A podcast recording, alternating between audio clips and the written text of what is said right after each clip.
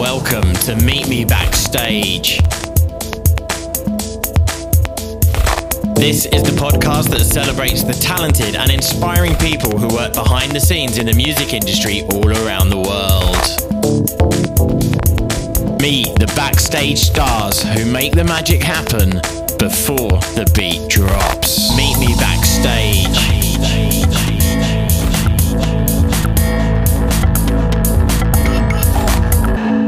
Welcome to Meet Me Backstage with me, Nikki. This week, I'm going to chat to one of my peers, someone who has inspired me and helped me in my career, and also someone I have learned so much from. Kind of like an unofficial mentor, I guess. You never know when these people will come into your life or your career, but when they do, you should definitely cherish them as their knowledge, experience, and industry insights will be hugely valuable. And the friendship and support is also priceless. I feel lucky in my work that I have such a broad range of people who are my colleagues and have also become friends. You never know who you could end up talking to at an event and what amazing insights and knowledge they may have. And those who I've become closest to have always been the people I'd least expect. I hope that my chat with Ruud will highlight that learning from your peers can not only be a great way to improve your knowledge, but you will also have a lot of fun and make friends along the way. My social media is full of photos of us clowning around together at events we have worked on, and long may that continue. Okay, then. So let's get this started and welcome Ruud. Thanks for joining me today. Thank you, Nikki. Pleasure. Got my radio voice on there. Yep. so I was trying to think, God, we've known each other for so long. Can you remember when we first met and where? No, I really tried to figure that out, but I don't know anymore. I think it must be. Did you start working for ADE or for us for Eurosonic? Yeah, I worked with ADE before. And then I remember Richard saying, Nikki, there's this other event, you've got to see it. And then he took me to see Eurosonic. And then I worked with Eurosonic as well. So it must have been either ADE or Eurosonic. Been, yeah, that, I mean, Buma, Buma Cultuur in those days was organizing both, or at least part of it, Amsterdam Dance Center, whole thing. And conference and international part for Eurosonic. And uh, I was freelancing for Buma Cultuur, I'm actually working on both events as well. Uh, and I think that must must be where we met. I can't get my finger on the actual first moment or whatever. I definitely remember seeing you with Alan McGowan oh, yeah. in the in the bar at the Felix Meritis, at the famous Felix Meritis. So uh, that's definitely one that one meeting that stands out in my mind with you two together. But I'm sure it was uh, definitely somewhere in Holland. So now we've kind of clarified where we've met. Um, yeah. I, I, wanted to kind of dig deeper a little bit into your career because obviously we've had lots of different conversations over the years, hung out in lots of amazing, fun places. Um, but I've always been really fascinated by the things you've done in your career, and I love listening to your stories and learning from you. And I think other people would probably really enjoy those insights too. So I'd love to know how did it all start for you? How did you get into the industry? Well, I finished my high school. Then I sort of went into, well, totally into music, obviously, um, and also like in you know occupying houses and uh, you know discovered punk and become a squatter. So at a certain point, I was living in a small town in the east part of Holland called Zutphen, and we squatted some houses, and there was nothing to do. There were no youth centers or clubs or whatever. So at a certain point, we we squatted one, and renovated the building, talked to the government, got a bar in, in, a little bit of money from the local gov- government. And, you know, we did everything stand behind the bar, be the DJ, book the bands, clean the toilets, and be the bouncer. So I think that's that's where it all started. You know, we had a really strong music scene, and we, we you know, uh, as I was booking the bands in that venue, um, and my brother was booking the bands in, a, in another venue in, in, a town called Nijmegen, where I live now. We started, and at a certain point, nobody was bringing the bands we liked. So we started, we thought, like, okay, then we bring them ourselves. And that's basically how my whole slowly, slowly booking career and booking agency uh, story started. And how old were you then when you started doing that? Oh, um, I would say early 20s. Okay, that's amazing. Like it's kind of like an old school DIY setup where you're kind Oh, of like, well, Yeah. this isn't happening in my town. I'm going to do it. So that's Yeah. amazing. Yeah, it was just like a, you know, a follow up on that. Uh, oh, well, nobody else is, no, oh, well, let's try, see what happens. And, and that went a little bit out of control and um, took almost 20 years of my life. And, uh, you know, before we knew it, we had 10, 10 people. Then before we knew it, we had 15 people working. We did everything, you know, like uh, backline flights, uh, the whole tour booking, the whole crew, transport, uh, merch, tour accounts, the whole shit. And that was with the agency. So Yeah. you, after doing your own nights, you then went on to set up the agency. Yeah. I've sort of slowly merged from the one into the other. At a certain point, I did everything at the same time, which was obviously a little bit too much. So I had to make had to make a decision at a certain point. And uh, so yeah, I went full time for uh, uh, booking bands on a European and international level. Yeah. Yeah, I guess you have to be a jack of all trades. So I suppose in your route into the industry, you've done a bit of everything. So you've got knowledge of all the different aspects. Well, yeah, I think I, you can say that. Not really like expert knowledge, but you know a little bit of everything. Yeah, yeah. I, I, you know, being a tour manager, being an agent, being a national promoter, local promoter, and uh, yeah, that took me into 2000, and then I took took some time off, left the agency business because it all changed, and started uh, my second half of my career. Uh, more or less like in the uh, events and festival organizational world, more the government, governmental politics, politics, uh, export offices, uh, obviously Buma Cultuur, where I started my second career as a as a freelancer, and I'm still am a freelancer, not for Buma Cultuur anymore, but now for Eurosonic and for some other events like IFF, Gospel Lab, uh, East European Music Conference, and some other stuff. I feel it would be easier to ask you what you haven't done because you've done so much.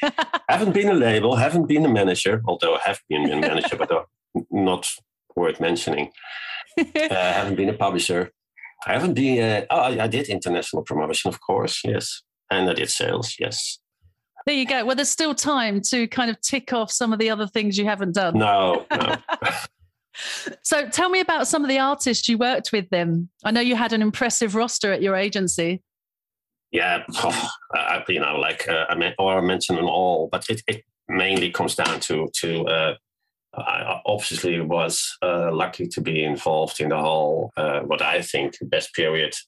Uh, you know, 80s, 90s, mid 80s, mid mid 90s, the whole grunge, the indie, the, that was such an awesome time to to be involved in the music industry, and uh, we were never like really into the commercial part of it. We did, we, we just did the bands we really loved, and uh, that was awesome. And uh, of course, you can name dropping uh, the Nirvanas, the Soundgardens. Uh, tho- you know, I, I love those bands. But if you really, you know, I was the agent and the tour manager for the Feelies, which is one of the bands I love dearly. But uh, yeah, so many styles and Femi Kuti, Atari Teenage Riot, uh, Soul Asylum. Uh, oh, the list is endless. Dead Moon, Motorpsycho, uh, Babes in Toyland, L7, Afghan Whigs. Um, I don't know. Do you want a whole list? no, that's amazing. Nobody, I know you're always so humble about your achievements, but it's lovely to hear, you know, the full list of kind of things that you actually worked on because you don't normally say these things to people. So it's nice to kind of get it out of you. Should be proud of those things. I mean, um, is there any particular show that stood out to you or event that you worked on that you can remember?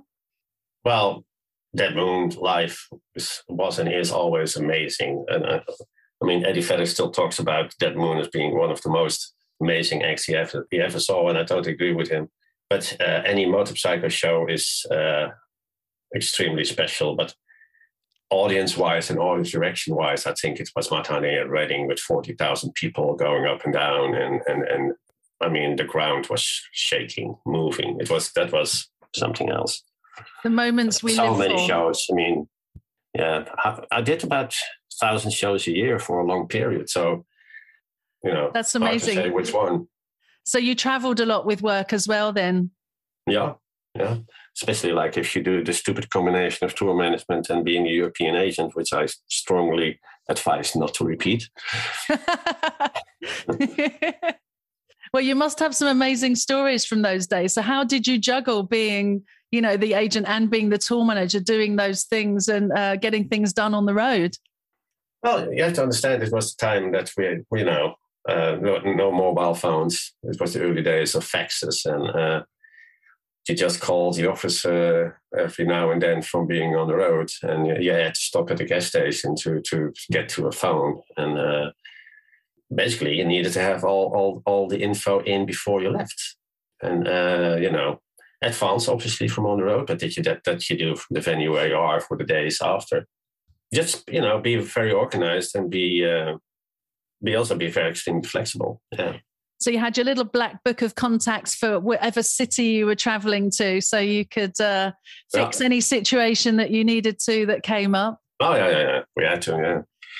So there must have been some funny stories or situations that you've ended up in on tour on the tour bus. So anything in particular that's happened that you've had to get out of a tricky situation or anything? Well, I can't go too much into details with certain uh, stories, but let's say, uh, you know, uh, Asylum and Mudhoney in a hotel in Munich is a worthwhile story. Let's let's put it this way: that the hotel never uh, allowed bands back in their hotel. Um, also, um, you know, um, Mudhoney was an interesting act. Uh, we had some Beast of Bourbon, uh, Rock Palast recordings in uh, in Germany. That was another cool story. But also, I worked with Andre Williams, and I mean, that man was wild. Um, I can't go into details, but what happened in that tour bus, I'd probably better state in that tour bus. But the same. Fuzztones were very, very popular uh, uh, act as well, and on the road, and that was, you know, that was uh, also um, the guys in that band were very loved by the ladies, so that was really interesting and a challenge to be a tour manager of that. Have to get them all off the tour bus before you leave to the next city. must have been a, a, big challenge to kind of do those things, but also fun as well. Yeah, and I think like you know one of the the, the, the stories we all we all remember and, and, and, sort of cherish and are proud of partly is is you know Nirvana with uh, with with, with Mudhoney and with Tad in the Astoria in London and the whole Sub Pop team and the Glitterhouse team were there. Everybody was there, and everybody got drunk and stage diving and uh, that was an, uh, an interesting evening. We still have some photos popping up, and nobody really knows or remembers. you definitely need to send me some of those photos. We I'm need having... those photos to bring back some memories. Yeah. yeah. Definitely. I'm having visions of the Spinal Tap movie right now. Yeah, I can imagine. So you mentioned there was no mobile phones then when you're on tour, so you had to kind of stop at the service station. So what other challenges did you face when you were doing international tours in those days? Oh, depending on where the act came from. If you had an act from Africa, you had some, uh, you had, had work permit, permits, a nightmare. And uh, if you had American acts coming over, you obviously had the Carnet uh, nightmare, which uh, some of the English acts might face uh, in, in, parts of the world again. But that's slowly, slowly turning in the right way with, with, for them. But in, in, my days, yeah, we had to. Uh, if you had a backline from a, from from a, certain country, you had to export at the border uh, from that country, and you had to import uh, at the border from the, the country you were entering, etc., etc. So that was really interesting because uh, not everything went well. So at an end of a tour, you could have your bass amp in Finland on paper, your drum kit in Spain, and your guitar amps in Slovenia, and they try to try, try, to fix that at uh, at the, the, Chamber of Commerce. To most of the times, uh, the head of uh, the boss of the backline company going there with a box of cigars and a bottle of Jack Daniels. so lots of kit went missing in those days. Then on paper. Only on paper, because of the, okay. because of the carnets, you know, like uh, yeah. if you forgot to export it from Greece, then on paper it was still in Greece. So lots of uh, and confusing paperwork to fill out yeah, in those days. Yeah, it was uh, challenging times. Yeah. well, hopefully it's a little bit easier now. Um, so. You, so you talked about um, bringing bands who'd never been uh, to Holland before when you first started. So what was it like, kind of working in the Dutch music industry, and how do you think it differs uh, to the rest of Europe? Well, those days it was uh, um, gateway to Europe. I mean, it was a you know a really good testing ground for new new new acts.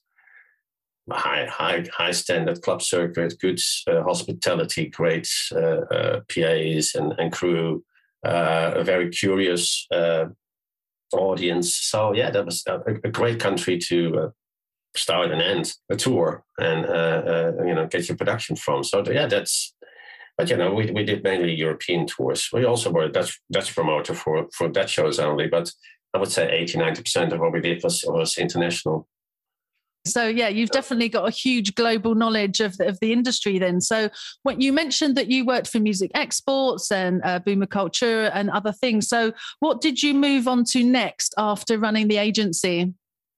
Um, I started working for Buma Cultuur in 2002, I think um, yeah, that's what basically we started with. Um, with that, we started the European Talent Exchange Program, ETEP, started working on international promotion, started working on uh, the conference, and started working on investigating how, how to set up a uh, uh, efficient uh, export mechanism for Dutch talent so you mentioned ETEP then. So um, yeah. I know you were one of the kind of key players in putting that together. So tell me a bit more about that and how that's developed over the years. Well, um, at a certain point, I, I, worked a lot with Peter Smidt, and we sort of from Buma Cultuur, and uh, was also the founder of, of, of Eurosonic Noorderslag. And um, we sort of uh, had the possibility to run the program of ETEP, and Brussels was in, uh, interested to invest money in that and obviously that would be really like a, a marriage in heaven with with the, with with the goals and and the system systematics of of uh, of, of Eurosonic, and we thought it was a really cool one plus one is three program to uh, get all the larger buyers, promoters, festivals in Europe to come to our platform, see the stars of tomorrow, book them at the festivals and and this way one have all all the large festivals attending your event and secondly have results for the artists that play at your event which one and one is three. So basically that's what we did. It's i mean it's a stimulation and a, a visibility program in, in, in many ways. Uh, and it really really works because basically if you're in the top 20 of, of etep uh, in a non-corona world um, then you really have a, your career takes off. It's that simple. So yeah, I'm very happy and very proud of that. Yeah, yeah that's amazing because you also did a, a, separate version of that with CTEP to support the uh, Eastern European and Central Eastern European countries too, didn't you? Yeah, the the almost forgotten but proudest little program I ever did. I, I, don't think many people remember it, but um, and, and, it's not so long ago. I think we ended it in a, a focus on 14 countries at, in 2016 at Eurosonic, which was quite a challenge. Nobody ever did a focus on 14 countries before, as, as far as I know. Um, yeah, that, I mean, CTEP was basically we, we, realized that there was a lot of interest and a lot of potential in uh, the Central Eastern European countries, which is basically basically uh, the Baltics to the Balkans. And we, so we started working together with all those countries, and especially uh, to get an exit festival on. Uh, first of all, found the right partners per country, which was basically meant festivals and their media partners make a database of the most promising, acts per year and let all the festivals in the 14 countries select the artist uh, from another country on their festival in that year out of that database. And uh, top the most booked acts from per year were then offered a slot at Eurosonic. We did that for five years with Ticket and Exit. We did training programs for the representatives of all those acts at uh, Exit Festival. Um, I think it went really, really well. It was on a shoestring budget.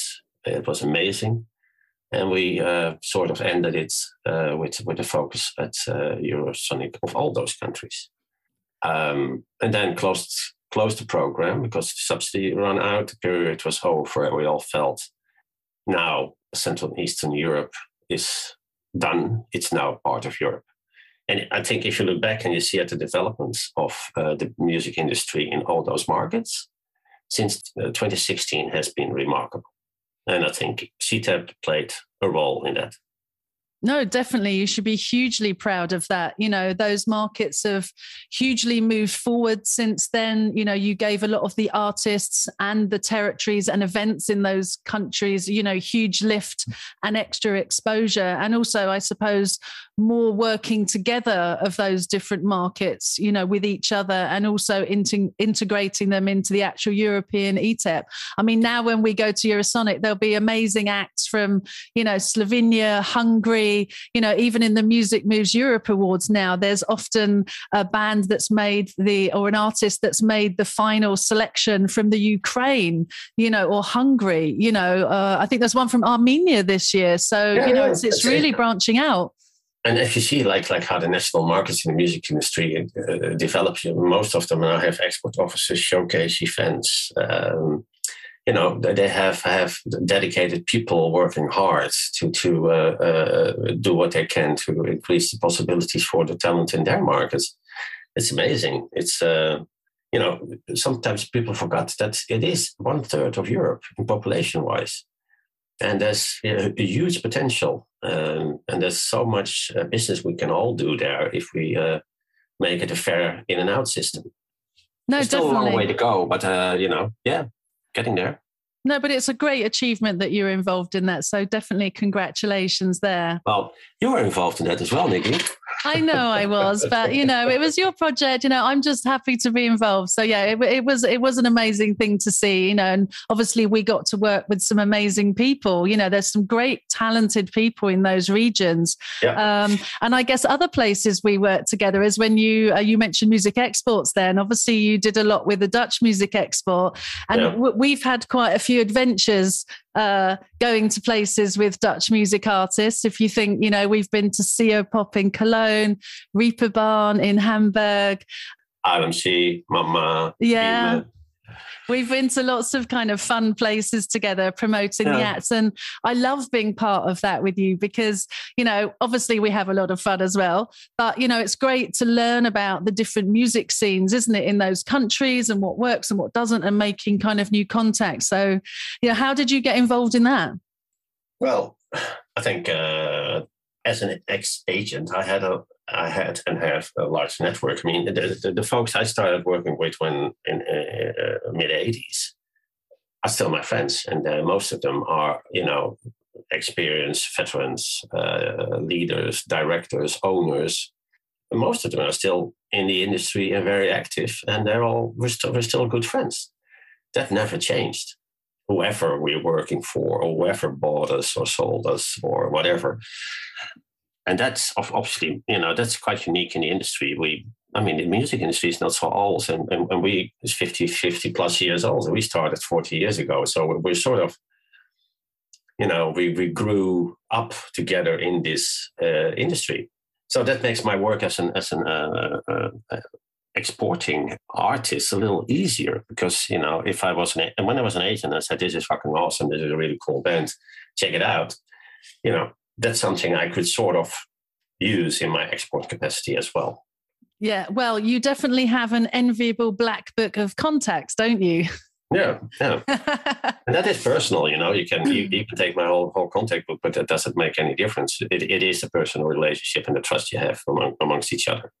No, it's true. Um, Um, yeah, you know, the, the, the, fun fun part of of doing something like, and I'm, I'm most proud of what we did with the Dutch Impact Parties. Uh, you know that was hard work and bring bring them from nothing to to to rampacked in a couple of years was quite an achievement. And um, you know things changed. They, they they decided not to do that anymore. But uh, in the time frame we worked on it, it i think it was uh, was pretty damn successful. I agree. Definitely the parties at Molotov. but also at IMC, I mean, that was hard work to get yes. those folks uh, uh, to attend, you know. That's true. I think people don't realize that even if a venue is next door, trying to persuade someone to be bothered to come and check out a band and hang out is really difficult. Yeah. You know, but obviously using your connections and, and the trust and respect you build over the years really does work. So, yeah, you know, it, it just like, takes uh, time. I mean, it, it was a really good window uh, for, for Axis Showcase, and it was a great place for everybody else to network and hang. And uh, if true. you combine the two, I think you have a, you have a, you have a good formula. Well, exactly, because everyone knows they can meet all of Ruud's contacts there. So it's the best networking place ever. well, that's your, your words, but yeah, uh, it was fun. or normally it's the backstage bar at Eurosonic where Ruud has the bag of tokens. That's another one, but there wasn't. That was sort of, you know, uh, for, especially for the internationals, really interesting. One, one they needed a space when all the Dutch bands were playing because they felt kind of lost. So you know, have your coat, have something to drink, something, something, some snacks, and have the opportunity to uh, use that as your home base to check out the Dutch bands playing in the evening. Totally. So many fun memories of, of that backstage bar. Um, I do miss the real tokens, though. There, there's something quite fun about actual real tokens. It doesn't quite feel the same just topping up your wristband, does it? You know. No, it makes it. It, it make instead of making it easier, it makes it more complicated. Yeah. It's much more fun saying, Ruud, can I have some more tokens?" than just kind of like topping up my wristband. well, you know, some people really loved it, some people didn't. So there you go. That's the reality of life. Yeah, let, us go back to the old school. Let's go back to tokens. So you talked about your network and contacts, and obviously you also put together a lot of the panel program for Eurosonic. So how do you kind of go about that? Because obviously you've got to get new speakers all the time, make sure your topics are always on trend. So how do you go about doing that every year? Well, I don't do that alone, obviously. Uh, uh, there's a whole team, and there's a whole whole whole bunch of people who suggest, advise, comment, criticize. Uh, it's also it depends on you know I'm uh, I, I, I work as an, as a freelancer for all my clients. I'm, I'm independent business, uh, uh, so it, it, also depends on what they want me to uh, program and what they want me to organize. Um, for the rest, I try to be a, a, really good mirror of what's relevant, what's going on, and what needs to be discussed. Uh, I think it's um, you know complaining or uh, just talking about problems has its own value, but I think it's more valuable if you talk about solutions uh, in a positive and optimistic way. Uh, really try to change something, and I think that's something which I'm proud of that I can.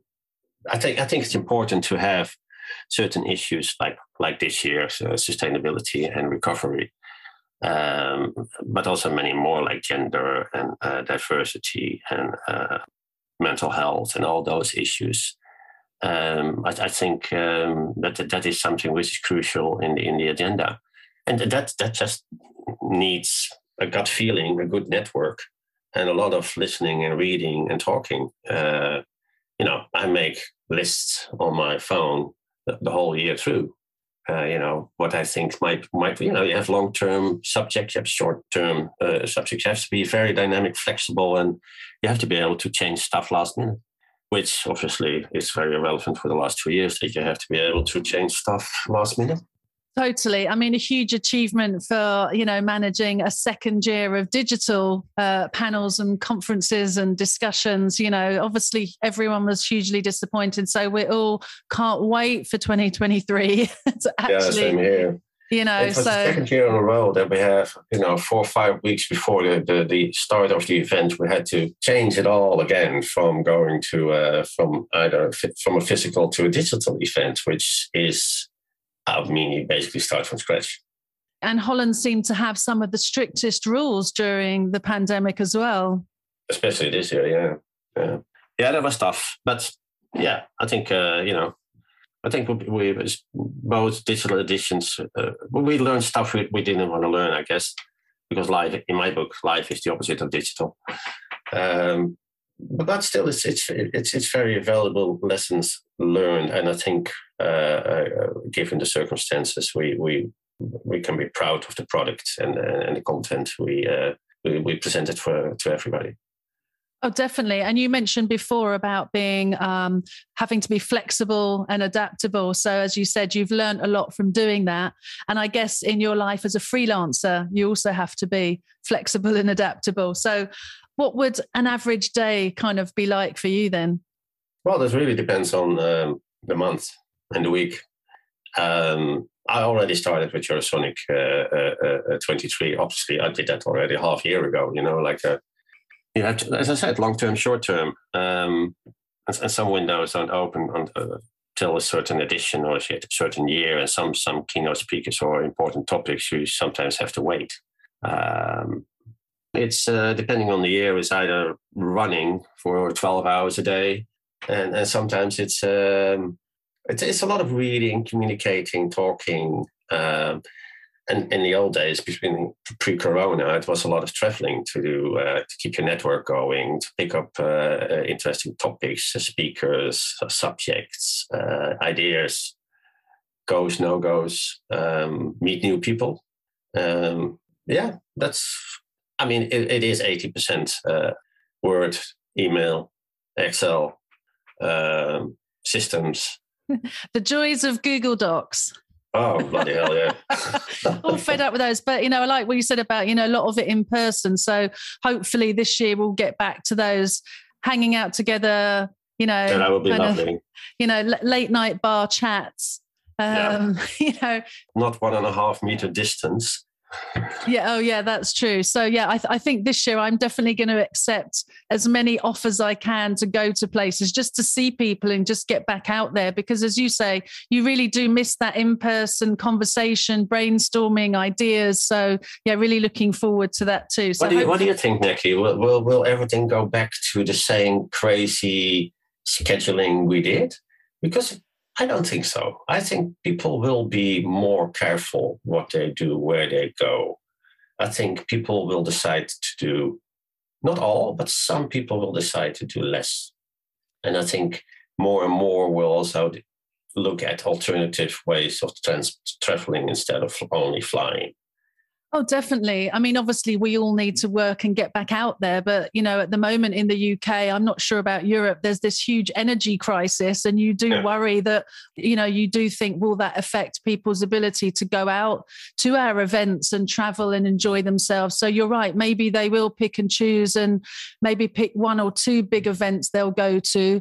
And as you know, there's been a lot of talk of bringing back the local scenes and the local clubs to help those scenes. So we'll will people support those more instead of going to events? I mean, who knows? I mean, it will take the next year, I think, to pan out to see if people's yeah. behavior has changed. Yeah, I think, uh, yeah, uh, uh everything always changes, but I think like the, uh, the world we live in now and the societal choices we have, uh, I think that uh, things will change more than we think. I mean, I would always love to travel by train more on Eurostar, but every time I look, it's probably three or four times more expensive than flying. So yeah. I would, so I, I, would, you know, pick a flight and then pay the carbon offset. Uh, which is a real shame. So I wish they would improve those costs, and then you know we can come to Eurosonic and all the festivals in, in Holland, you know, and Europe via the Eurostar. I would love to see that.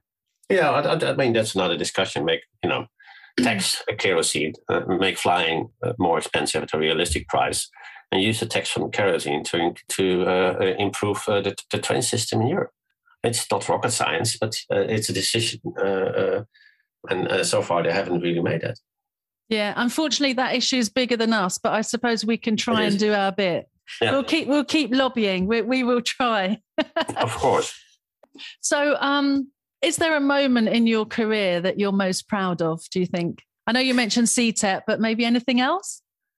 No, not really. It's, um, oh, I mean, so many great memories, you know, like, um, I remember one party at the IMC where we were, uh, which was extremely, extremely good. But uh, there are many of the, those stories and also sad stories and failures. And no, I don't have a, um, Wow, but maybe I think uh, I was very proud when I saw how my boy worked at uh, at the conference uh, in, in, in 2020 and how uh, how he developed. And uh, so, yeah, I'm proud of my boy.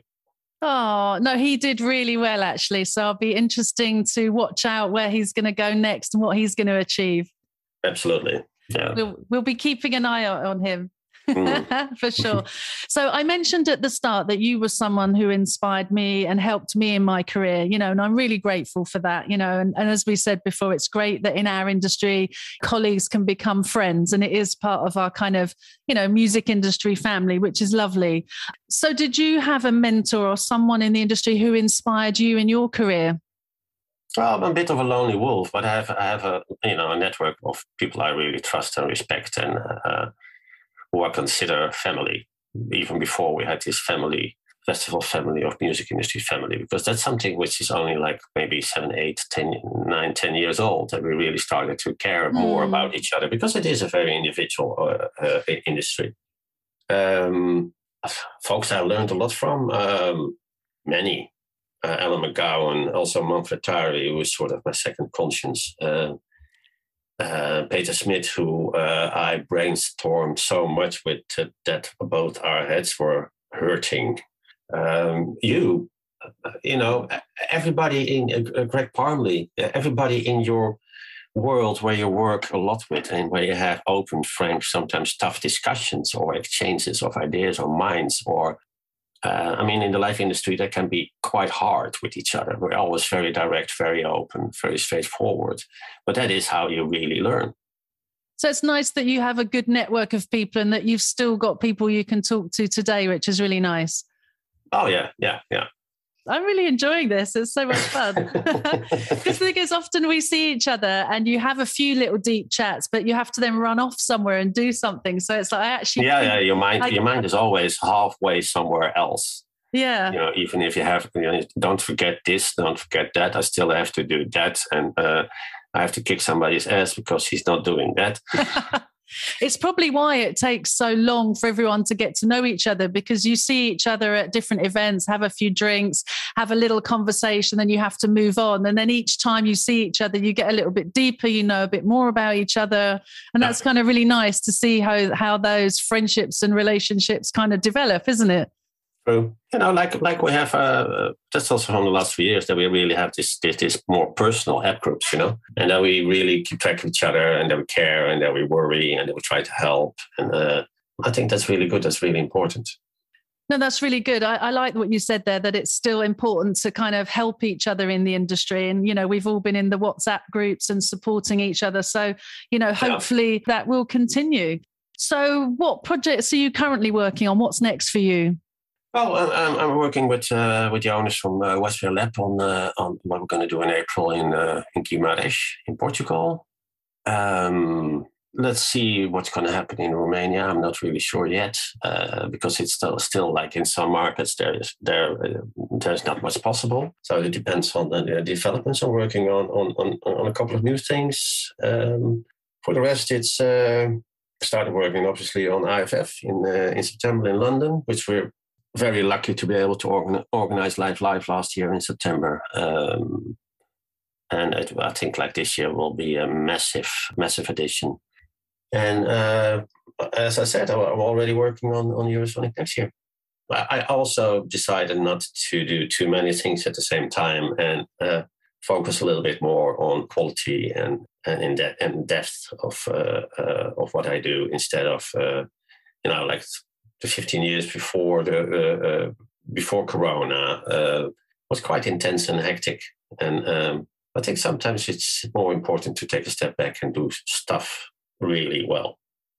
I think you're right because you kind of touched on it before in what you said that people are thinking about what they're doing.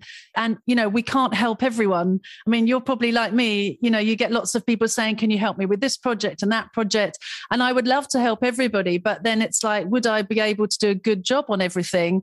And I don't have enough time. So I guess you're right. Maybe the pandemic makes us reflect on looking after ourselves as well, thinking we can't keep going at this pace and stress levels forever. So, No, you and, know, and I don't want to either. You know, it's uh, there's a momentum, a moment for everything. Now I think like like the last two years were were really interesting, also in, re- in reflection. Yeah, and I think a lot of folks will make a different choice.